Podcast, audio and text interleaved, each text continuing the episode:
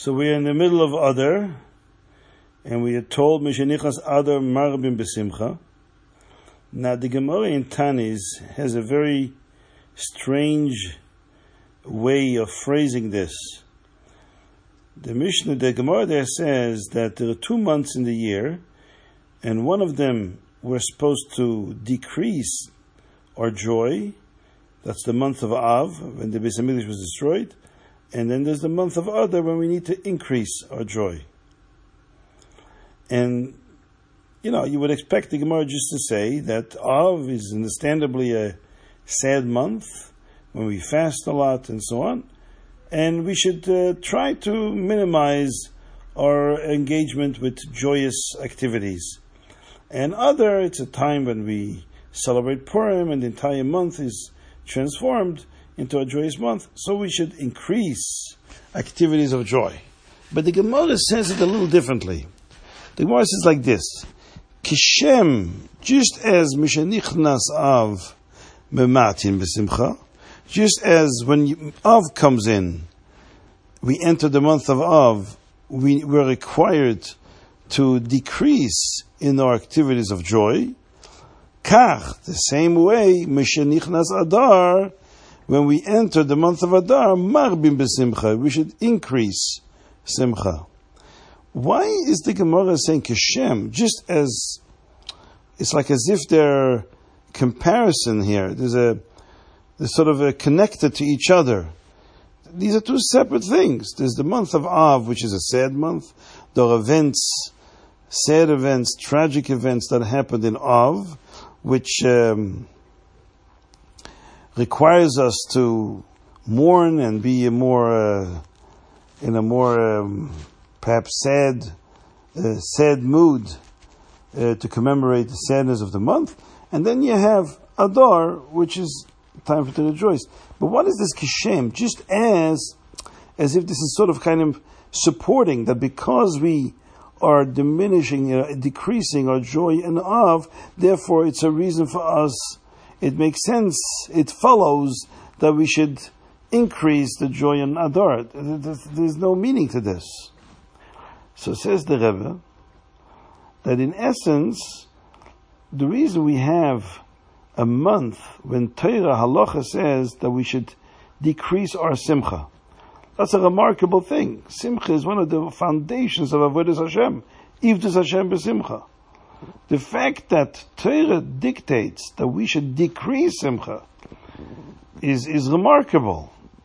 Obviously, what it means is not that we should be stuck in this uh, state of lack of simcha, but we the purpose why we're told to reflect the tragic events of that month by being less besimcha is because Torah wants us to transform the sadness of that month into simcha, into a joyous month. How do we do this? By doing tshuva, where we reflect and meditate on the reasons and the cause of why the Beis was destroyed. We take to heart the, the, the sins that we committed, sinas chinam, etc.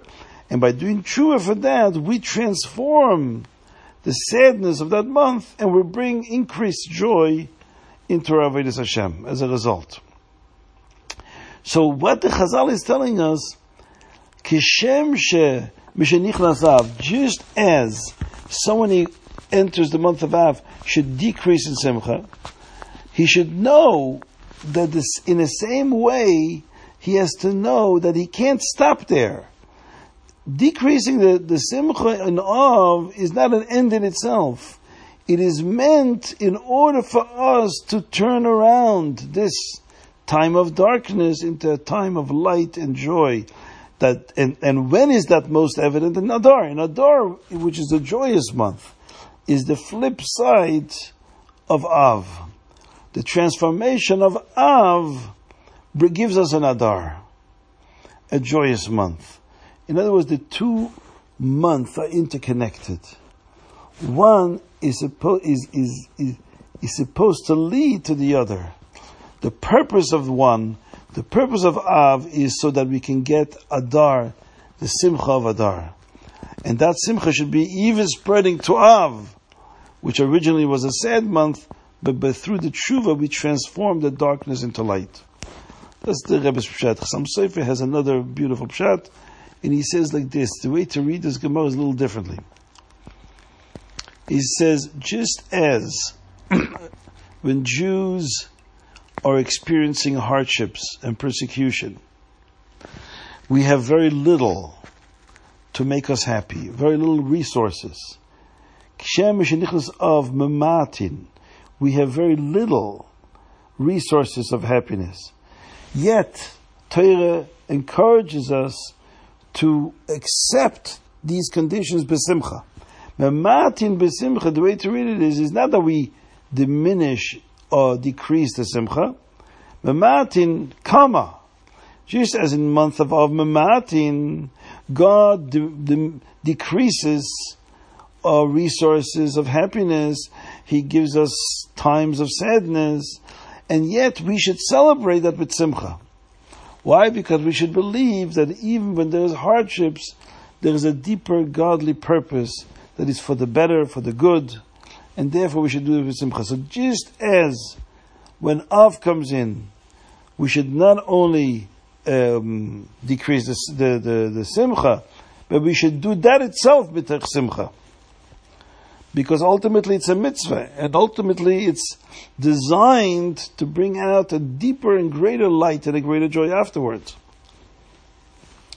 The same way, when it comes to Purim and Adar, when Marbin, when God gives, give, puts out, gives us an increase of prosperity and and freedom and um, lack of suffering, and we have a lot of abundance, marbim, that should be also besimcha.